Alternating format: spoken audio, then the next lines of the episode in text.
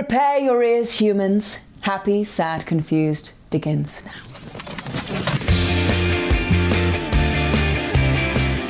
Today on Happy, Sad, Confused, Priyanka Chopra Jonas on her new memoir and her evolving film career.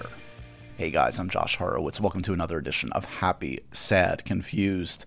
Uh, another newbie to the podcast this week. We, we seem to go in runs. I feel like sometimes like it's it's all the the old friends returning for another round, and I love that. But I also equally love meeting new people, getting to know new people, and um, that kind of fits Priyanka uh, Chopra Jonas, who I think I've met just one or two times before, but certainly never uh, a lengthy chat like this. So this was this was a nice opportunity. Priyanka is, of course, a celebrated actor, uh, a global superstar, and you know some people you can kind of like skirt that and be like, yeah, they're they're big around the world. No, no, Priyanka's the real deal. Priyanka, before she ever came to you know Western cinema and American television was already a ginormous deal back home.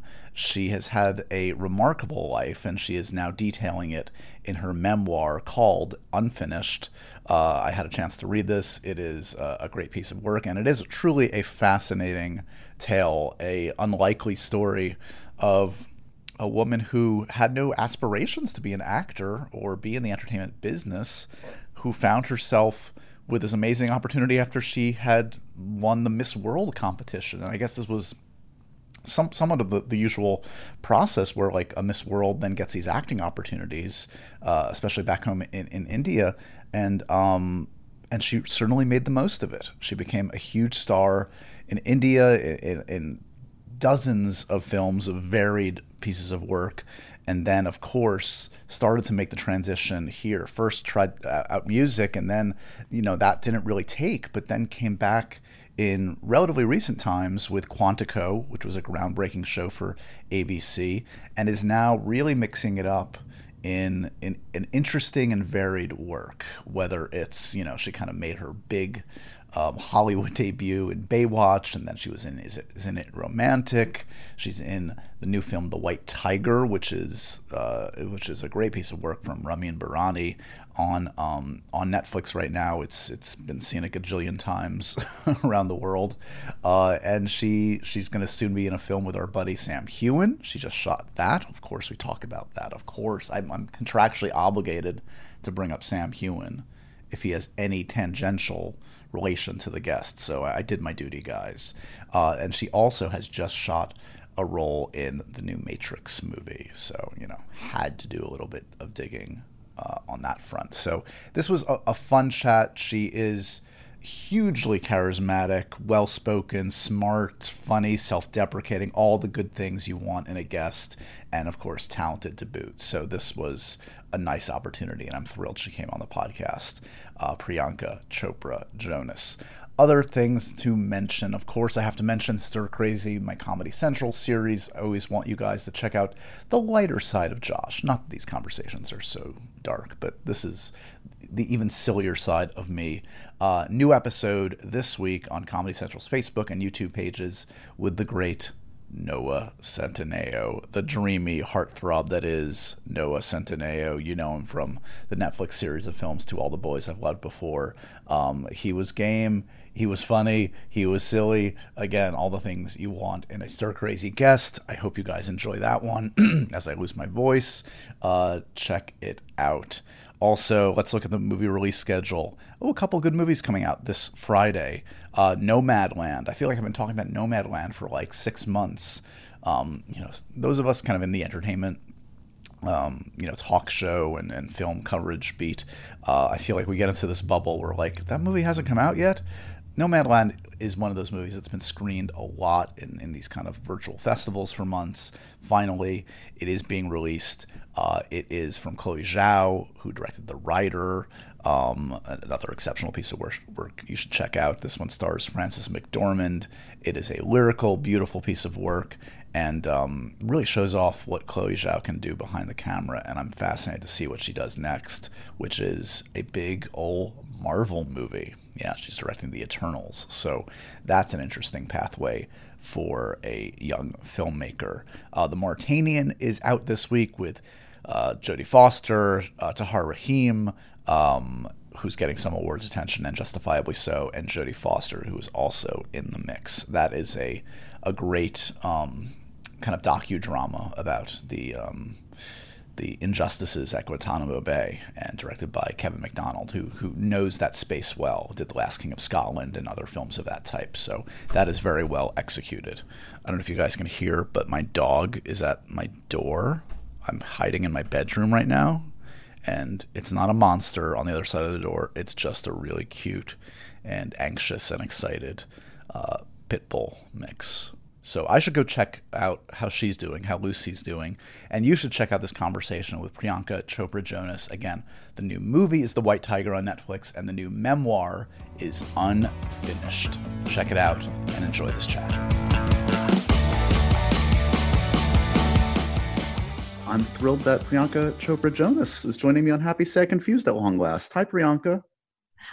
How are you, Josh? I'm doing all right. It's a, it's a, I don't know what the weather. You're in London, I take it, right? I am in London at the moment.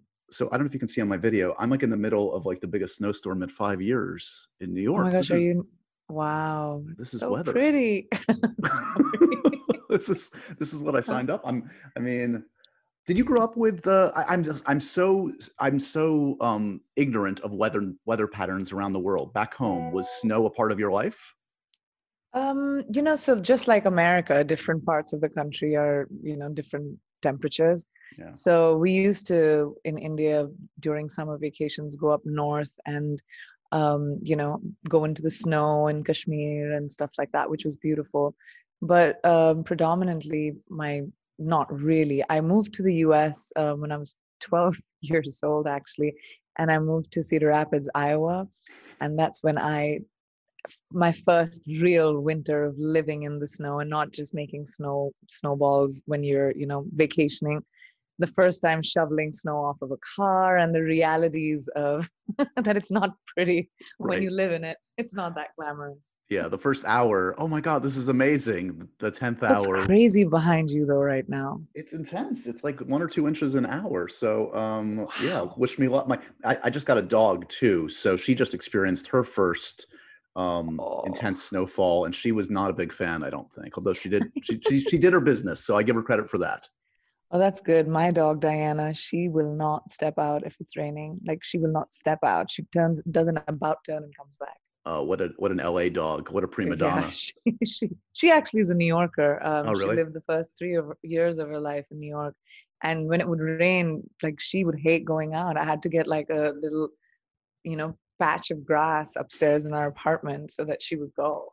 amazing amazing so um thank you for for for uh, escaping for a few minutes i know you're you know you're you're actually I, i'm not surprised given what i know about you and given reading your your book unfinished that you've even in this year this last year where a lot of us have kind of like had to necessarily stop i feel like this is like your third different project you've shot in the last year at least right Um, yes, it is my third project this year. But you So- know, I have yeah. to say, it's like, you know, everyone is at home and everyone is watching entertainment, right? And we're like, okay, I finished watching the show, and what's the next thing? Or I finished watching the movie, what's the next thing?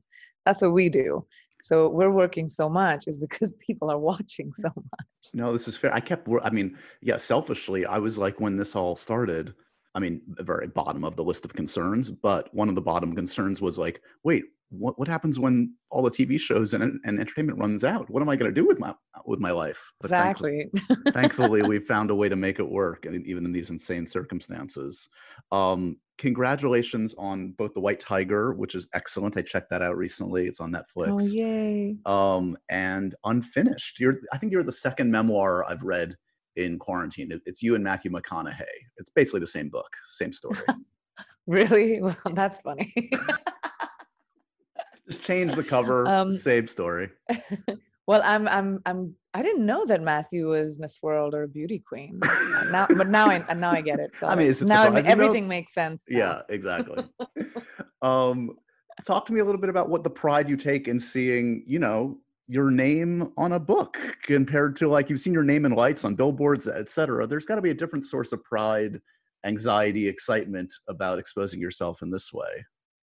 Um, completely. It's such a bizarre thing when I first got the manuscript and it said my name, you know, I was like, oh, okay, whatever. It's on a manuscript. But when it came to me in physical form, and it just felt so permanent. And I just wanted to read the book all over again, even though it had been printed to see if I made any mistakes, because it's going to live forever. Like I have books which are hundreds of years old, you know, they exist and um, it's just it's such a permanence to it especially i've been an avid reader all my life so you know it, there's an, a new honor to you know being sort of included or inducted in a club which is very i feel elite because very few people can actually write a book so i'm very privileged and honored for the opportunity that somebody wanted to publish my life story yeah. but um it was also very cathartic you know and healing i didn't i didn't kind of expect that um I've always been sort of interested in doing things for the first time. You know, that really excites me to be like,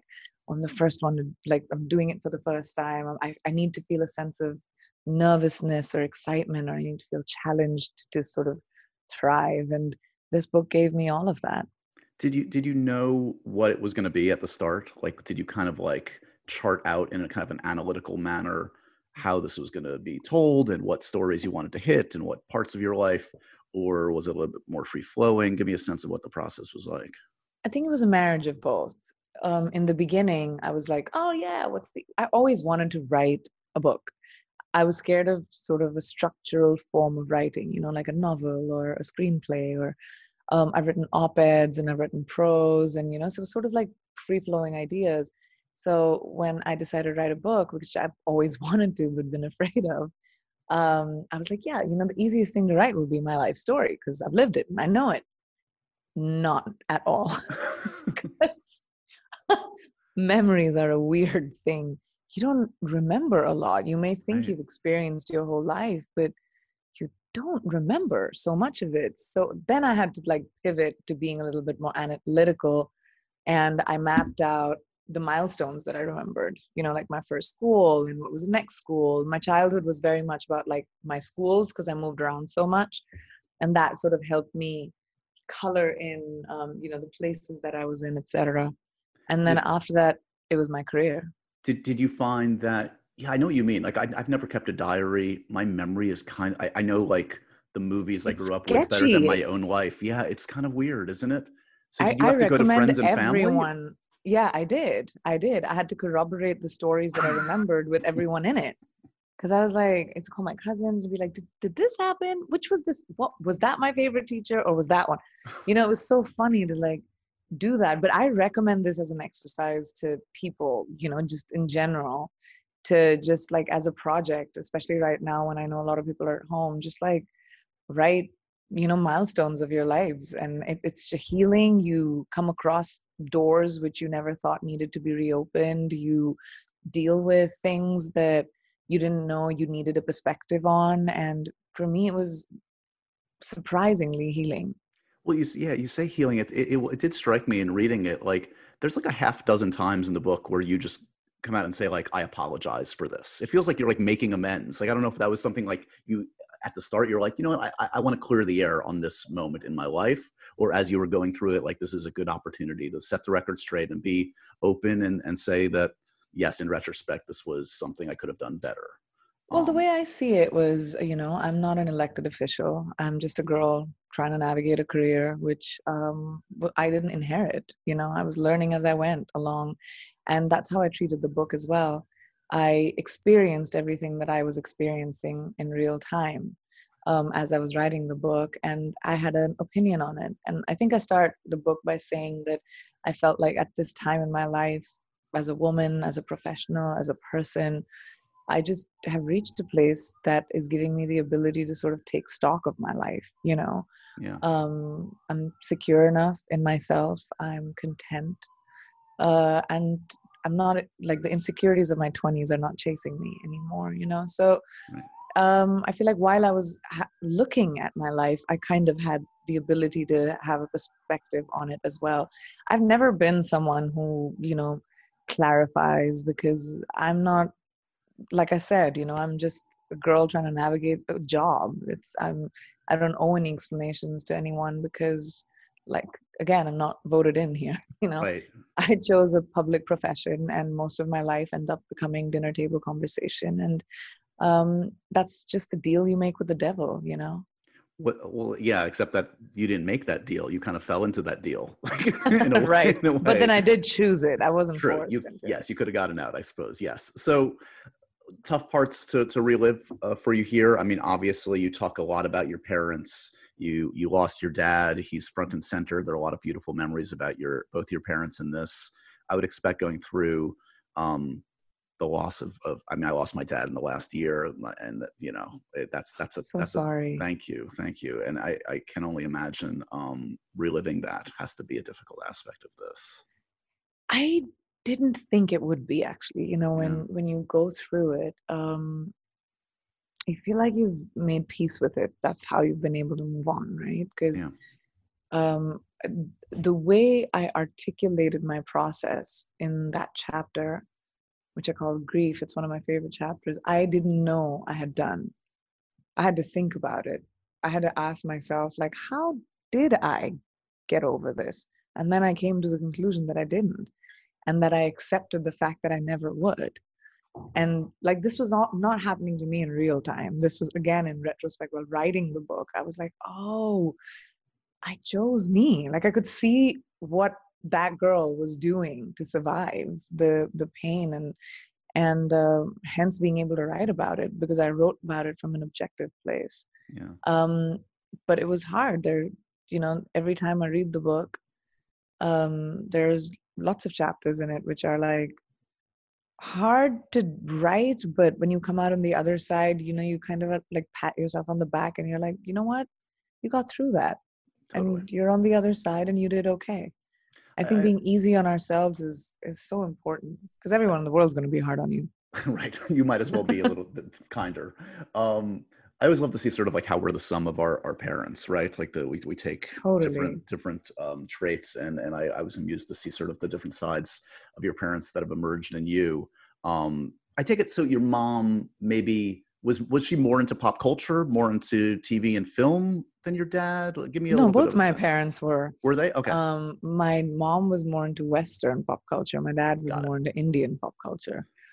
Um, and that was the difference. But we used to wake up every morning. If I knew there was a Hindi song playing, I knew whose day it was at home, who was in charge that day. Got it. If there was an English, if it was Elvis, then I was like, all right, it's mom's day. Got it.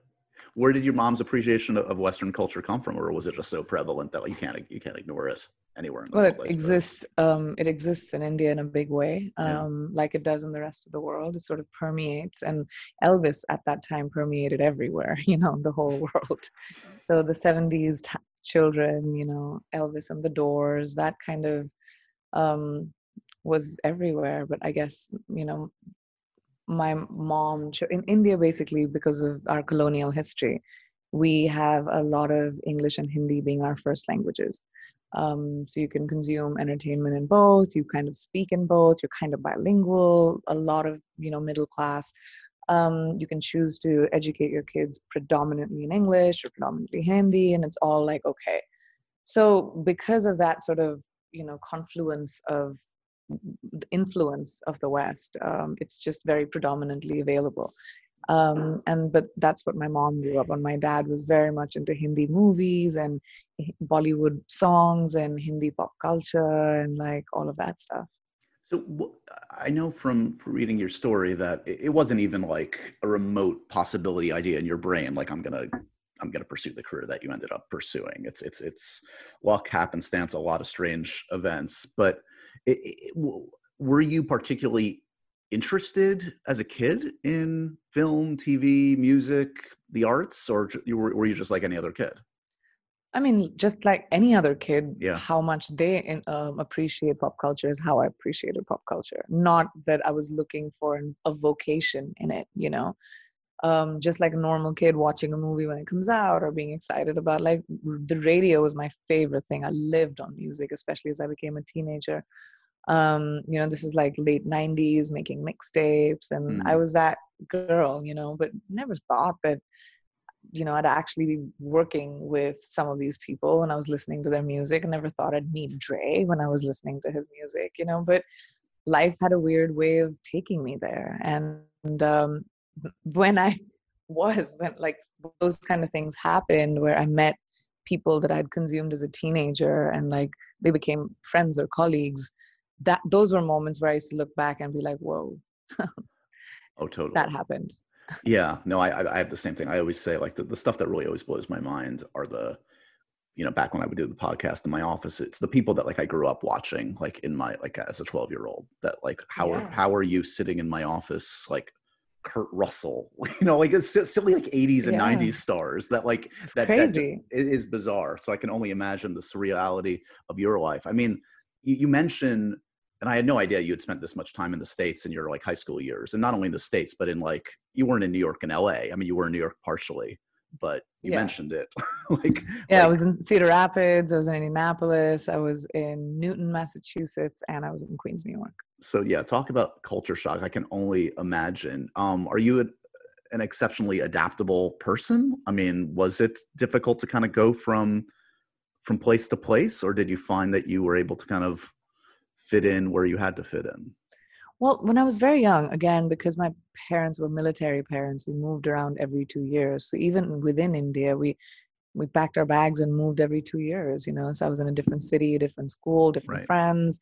So adapting became sort of a sense of adventure and i have to give it to my dad. He very early on told me that you know the trick to adapting is um, just knowing that the next place you go to is a clean slate so the baggage that you have in the place that you're in doesn't have to come with you you can choose to be whoever you want to be and that kind of got really exciting to me and lit this match of adventure every time I would go to a new place. So I would never be daunted by moving. Right. I always had a sense of anticipation. Like even now, my job, I'm never in one place at the same time. My job is so transient and constantly in flux. I don't know where my next check is coming from. It's like the next job you're hired for, the next job you've created, you know, it's like it's a constant hustle. But I think like if I didn't have that sense of adventure and that wasn't inculcated in me very young, it would have it wouldn't have served me in my job either. Yeah. You know?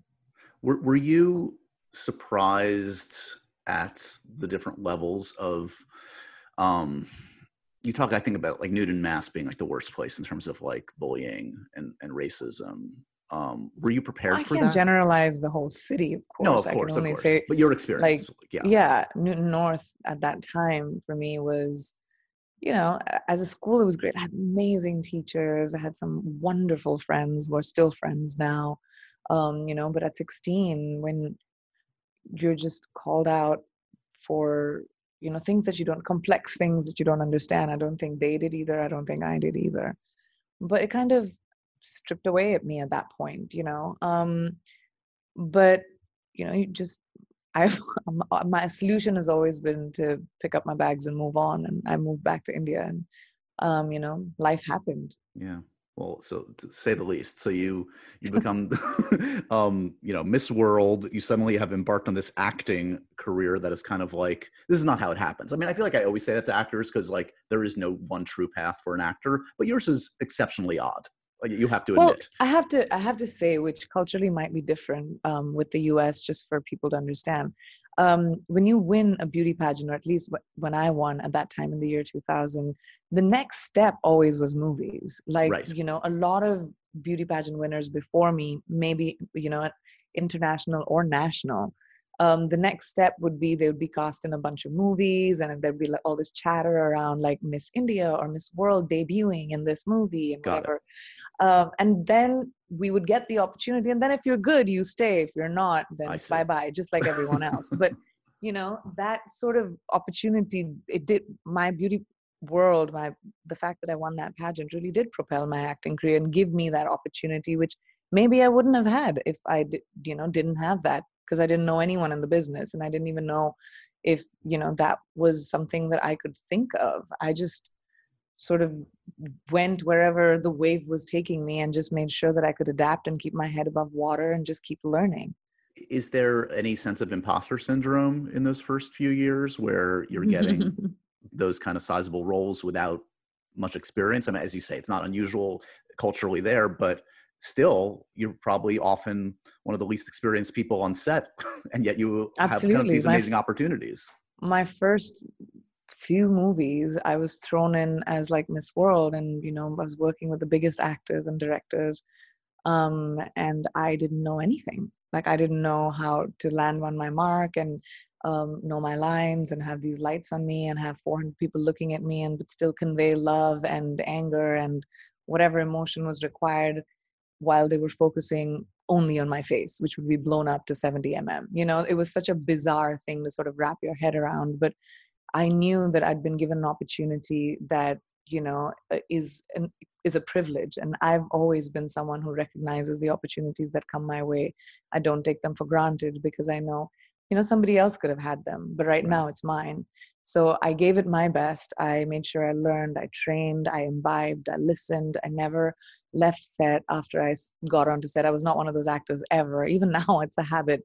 Um, i don't go back to my trailer. I'm usually on set like by the video village and i'll hang out and i you know like sort of learn why people make the decisions that they do. My my acting school has been my set you know my film set. I've learned everything that i knew only by being on the job. I, I often talk to actors um, who find success to varying degrees wherever they grew up you know in a, in a local film or theater community um, and i asked the question you know would you have been satisfied staying there right? Just kind of living that life being successful in that sphere and never kind of crossing over quote unquote. Um, all which is to say like and, and your uh, your community was huge. Like you can be a ginormous star back home and never and frankly us audiences may never sadly know of your existence but did you feel like there was something gnawing, at you that you wanted to find success or at least make a stab at, at something uh, in, in western culture? Or would you have been satisfied with a prosperous career back home?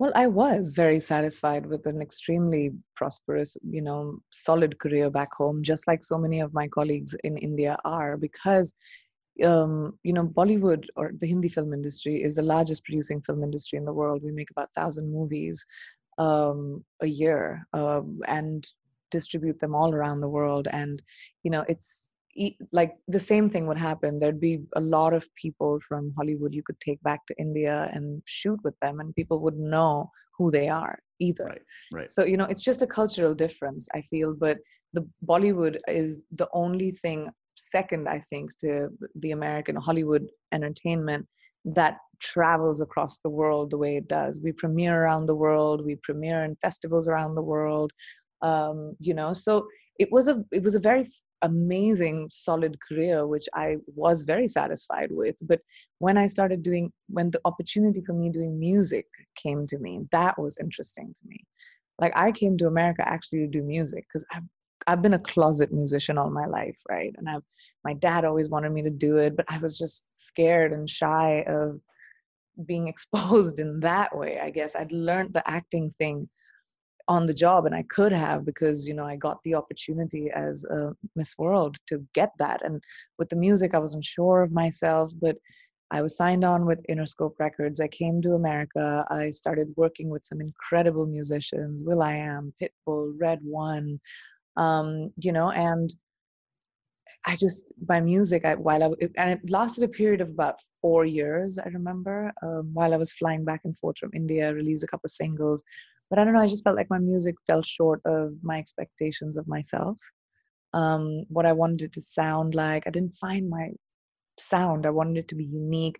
It was just a mishmash of different things. It was just never you know unique to me and i the one thing that i definitely learned from that and uh, you know that period of my life and a big reason why my book is called unfinished as well is because it's okay to leave behind things that you feel are not in your trajectory anymore. And after doing my music for a few years i just felt like it was not something that was going to happen the way um, i wanted it to you know I, I wasn't satisfying my creative self so i pivoted to what i know best and i looked for representation in america because i was traveling back and forth here anyway um, and i said you know what i want to do this as well while still working in movies in india because I had met people by then. I was working in LA. You know, I met um, at parties and stuff. You would meet people, and they'd be like, "Why don't you act here?" And sort of seeds sort of, you know got stuck in my head and i knew that that was something i know how to do and that's where um, quantico happened i met uh, the vp of casting Keli Lee for abc studios at a party and she just said to me she was like i'm so curious about you um, i really do think you could be one of the first from India to ever break America. India is really important to us at Disney. And she started having this conversation with me, which really sort of scratched my brain. And then she flew down to India and met me um, at a film set and offered me a talent deal with ABC, saying that, you know, if you bring come to the US to do a show, which would mean obviously, you know, one fifth of the world population is South Indian, South Asian Indian, not South Asian Indian, and they watch Hindi movies, which means a really large audience as well, right? So she explained it to me like that and the math of it. Um, and I was really curious. And I came to LA, pilot season, read a bunch of scripts that they gave me, liked three, auditioned for two, and got the job with Quantico. And that's five years ago. Have you found whether, and it's tough to speak in generalities, I know, but like the film sets and the TV sets here, are they run substantially differently than Bollywood sets, than Hindi sets? Is there something you would take from your early experiences from the or, or the, the, films you still do back home that you would apply to quote unquote Hollywood sets? Oh, tell them to loosen up a little bit. You know? Is that true? Yes, too it's many a little rules. more fun back home. Too many rules. Um, yeah, uh, I have to say that you know there's a lot of paperwork on Hollywood sets, and there's a lot of like emails and time management, and which like eventually ends up wasting a lot more time. I Right. feel. Um, but you know, there's um, there's something about having order, which I understand. But um, and like that would be the exchange. I would bring a little bit loosening up to Hollywood, and I would take a little bit of punctuality to Bollywood. got it. Got it. Talk me through a little bit. The, I'm, I'm uh, fascinated by the, the, the films that you've chosen, the films you've gotten um, in the states, uh, the quote unquote Hollywood films in recent years. Whether it's like Baywatch was probably, I guess, the first big one. Um, Mm-hmm. Then there's isn't, isn't it romantic? And I can understand why you would want to work with folks like Rebel and, and Adam Devine. Um, Robert Rodriguez, that's oh, that's he's a master filmmaker. I could understand want, wanting to work with him. I guess just like, is there a strategy behind those kinds of films, or is it simply, you know, follow the talent, follow the the great filmmaker? Um, what's your ethos in terms of finding work I right think- now? I think it required me to first understand and the fact that I was starting out in America just because I've had a, you know, 15 year career somewhere else and it's been solid doesn't mean that I would have the same opportunities when I came here. Um, I was very blessed with being, you know, getting Quantico and getting the part that I got um, as Alex. I worked really hard on it and you know after that i had to start all over again and i didn't i wasn't afraid of that i you know the opportunities that i had with with baywatch and isn't it romantic and all the movies were you know me sort of starting from the lowest rung of whatever opportunities sort of came my way and you know making the my best form i've just about now um, after five years or six years of working in America, done my first leading role in a feature or done my first dramatic part. You know, it takes it it for everyone, no matter where you come from. You have to start at the beginning, and I think it's really important to recognize and accept that that you have to put your head down and you have to work and you have to hustle, and um, that's how you'll get there. It's the, you know you got to play the long game. Totally. You want to be in it to uh, for a while. Are you referring to Text for You, the the film you just shot? Yes, uh, yes. Um, so you worked with with a, a mutual friend, Mr. Sam Heughan. The uh, Oh, really? yes, he it's uh, he's tough to What a look at. Terrible guy. Yeah, he's not a he's not a nice guy. He's, him. he's an Ugh. asshole. He should not not be James Bond, despite what people say. Um, did you sample the Sassenach spirits? Did he give you some free whiskey? I hope. Very much so. We did an exchange. Um, we had his whiskey, and my husband was in town those days. So, and he has his tequila called Villa One. So, it was a very dangerous night. I'll tell you that. Did Sam make you watch Outlander? Is that a prerequisite for his co-stars? No, he was very kind. He, neither of us made each other watch our work. We just kind of came in blind. what did, now did you also this this film? I'm intrigued. This also features the one and only Celine Dion. Yes, sir. It's you- her. It's her acting debut. It's a long time coming. me. Did you, you you share the screen with Celine? I take it. Um, I do, but we haven't shot her parts yet. We're supposed to. Got Sh- this pandemic happened, Um, we will that. be shooting with her this year, hopefully later. Amazing. Um, but yes, it's very exciting. Um, I very much enjoyed The White Tiger. I'm a big fan of uh, Ramin Bahrani, the, the filmmaker behind this, and I was thrilled that you guys were collaborating. Um, it seems to, by the, you know, you can never tell with Netflix, but you see the charts. It seems like it's number one in 70,000 different countries or whatever. So that must, that must be a source of pride that um i mean i guess what does it what does it say to you that like i think this is the, the beauty of netflix is that it can cut across different cultures and bring you know different films from different stripes to people um are you surprised intrigued excited that white tiger seems to be resonating across different uh, countries Well, it's it's a really big moment for me because I remember um, when, I, like I was talking about, you know, when I came to Hollywood, um, there was not a lot of parts that were written for leading roles and mainstream parts for people that looked like me. So even Alex on in Quantico wasn't written for a South Asian girl or an Indian girl. You know, it was just it was written for an American girl, and I adapted to being her.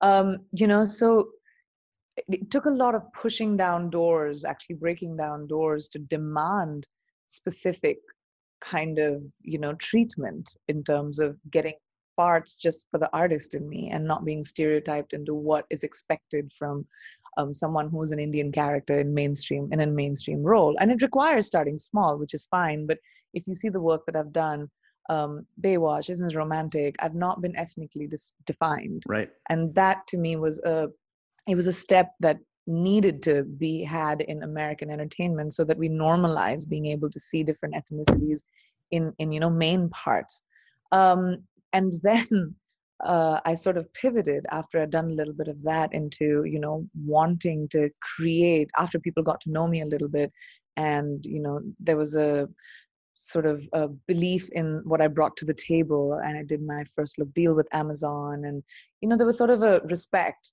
um, that started coming towards me. After that, I started really, you know, sort of going after projects that were South Asian, that were Indian, and bringing them to mainstream entertainment. So when I read that The White Tiger was being adapted by Netflix, and I'm a big champion of um, the streamers, I'm a big fan. Um, but when I found out that it was being adapted by Ramin, and Ramin, I knew that The White Tiger was dedicated to Ramin. I'd read the book many years ago. Um, I chased after it. I got my agents to actually my acting coach, my drama coach, Rebecca Kitt. She called me and she's like, "There's this really interesting part too. You should check it out." And I called my agents. I got them to call the producers. I said, "I would love to." you know offer my services as an ep i would like to support mo- this kind of a movie because i know you know they're usually movies with an all Indian star cast is made into a genre film. And I didn't want that to happen. I wanted it to come out of being a genre movie, an independent movie into mainstream. I wanted to, you know, talk to people like you about it. I wanted to go to, you know, Jimmy Fallon and talk about it. sure You know, yeah. that's what I wanted to I wanted to bring in that kind of attention. And um, I auditioned for the part. I got both the jobs as an EP and as um, you know, Pinky. And it was it like I cried when I saw that it was number one worldwide. You know, I don't think five years ago that a movie with an all Indian star cast, shot entirely in India, written by an Indian novelist, directed by an Iranian guy, would have got the budget that it did or the reach that it had. definitely And it's the, you know, it's the confidence that streamers like Netflix, Amazon, etc., have in global content that I want to be at the helm at. And it was my dream when I came to Hollywood, you know, wanting to create that opportunity for myself. But now I want to be able to do that for so many others. I'm so excited with Adarsh's work and Raj's work that people are being able to see phenomenal talent from India globally, you know, and that I could do, be a little part of it. Like it just got me so much. It's a very i mean we haven't really said much about the content of the film but I, frankly i didn't know much going in. It's a very entertaining like big story um uh, kind of a it, it deals with like real i mean truly you know consequential issues of class and and and um it's a crime story but it it just moves in un, un you know surprising ways. It's kind of a it can be funny and heartbreaking at times. It's uh it's a it's a really great piece of work so you should definitely feel proud and i'm happy it's resonating um Thank you so much. so who's more excited that you're in Matrix right now, you or or Nick? Who who's You are in the, the new Matrix movie. You've shot your How part. You're done, right? Yeah, it's crazy. I mean, just being a part of something so iconic that, you know, shaped my generation. Like when the first Matrix came out, I remember the conversations around it. I remember how it changed people's perspective.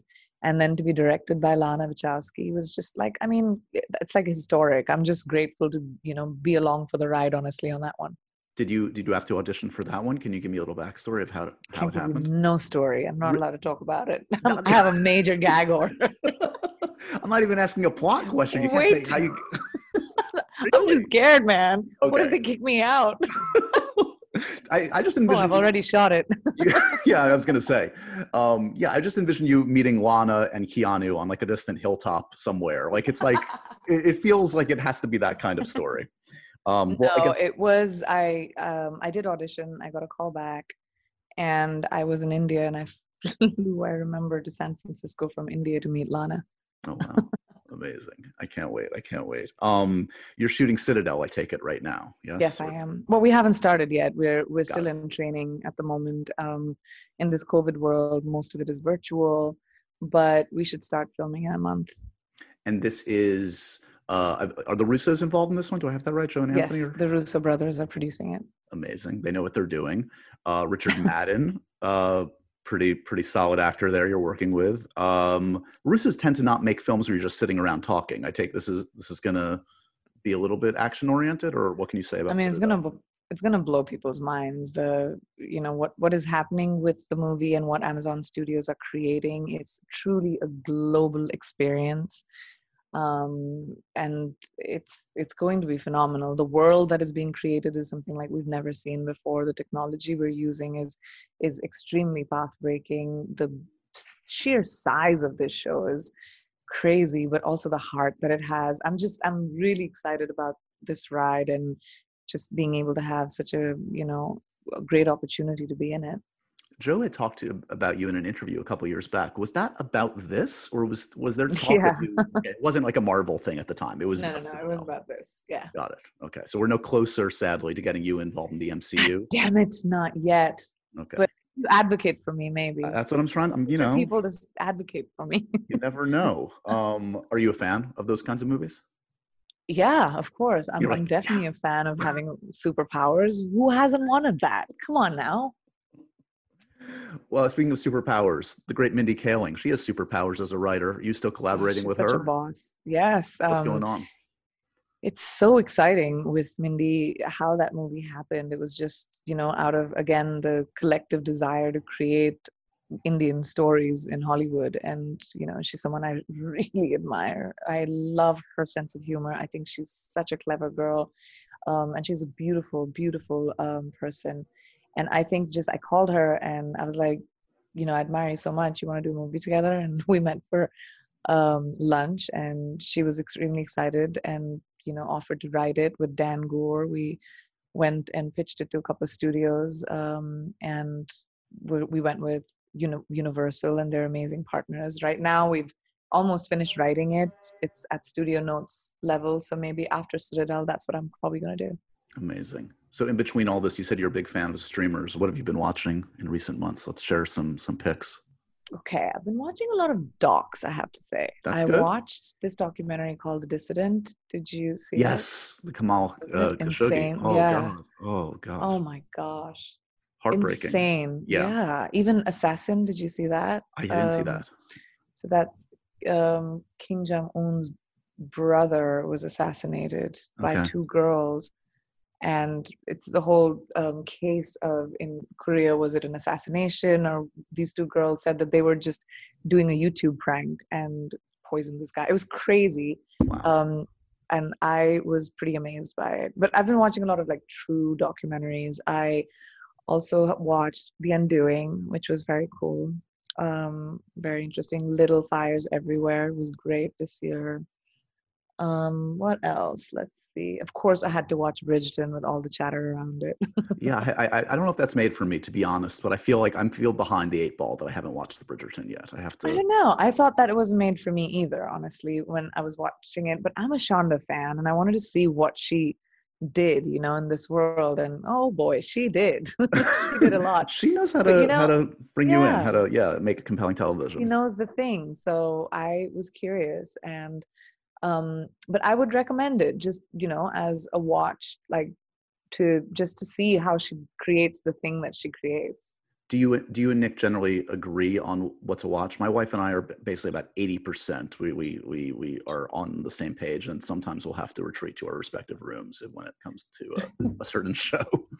yeah we're also about usually 70 80 but we don't have this we spend so much time apart that we don't have this rule of you Right. have to be able to watch something together um but when and we tried to do that with the boys and it was really hard because we were trying to we started it together and then I went off to Germany to shoot and I was like you can't watch this episode without me but our timings were different so we couldn't watch it Right? Just wake up at three in the morning and watch this new Yeah. episode with me. That's love. so then we were like, all right, just watch it in your own time, but let's watch it and decompress and discuss it after each episode. There you go. That's the, the, the modern ways of a relationship. Look, you've got to make it work. I'm glad you Yep. came together for the boys. Um, I'm glad we got a chance to catch up even in these bizarre times. I hope that we can we can do it in person sometime. I, I'm such a fan of your work. I'm thrilled uh, that people are checking out The White Tiger. If you haven't already, it's on Netflix. It's no excuse. It's waiting for you folks. And um, and and your story is remarkable. So people should really check out Unfinished. It's a, it's an honest and and um, and, and an amazing story. So yeah, I hope people get a chance to check it out. Um, Thank you so much, Josh. It was so fun talking to you. I hope it was a little break. Enjoy uh, training for Citadel. Don't get hurt. Don't let the Russos hurt you. And, oh uh, my. I'm really looking forward to actually what my body's gonna look like at the end of this show. oh please, between Matrix like and I'll Citadel, you're gonna kick. You're gonna kick all of our asses. I'm sure. Um, thanks again for the time today, Priyanka. Thank you so much, Josh. Bye. And so ends another edition of Happy, Sad, Confused. Remember to review, rate, and subscribe to this show on iTunes or wherever you get your podcasts. I'm a big podcast person. I'm Daisy Ridley, and I definitely wasn't pressured to do this by Josh.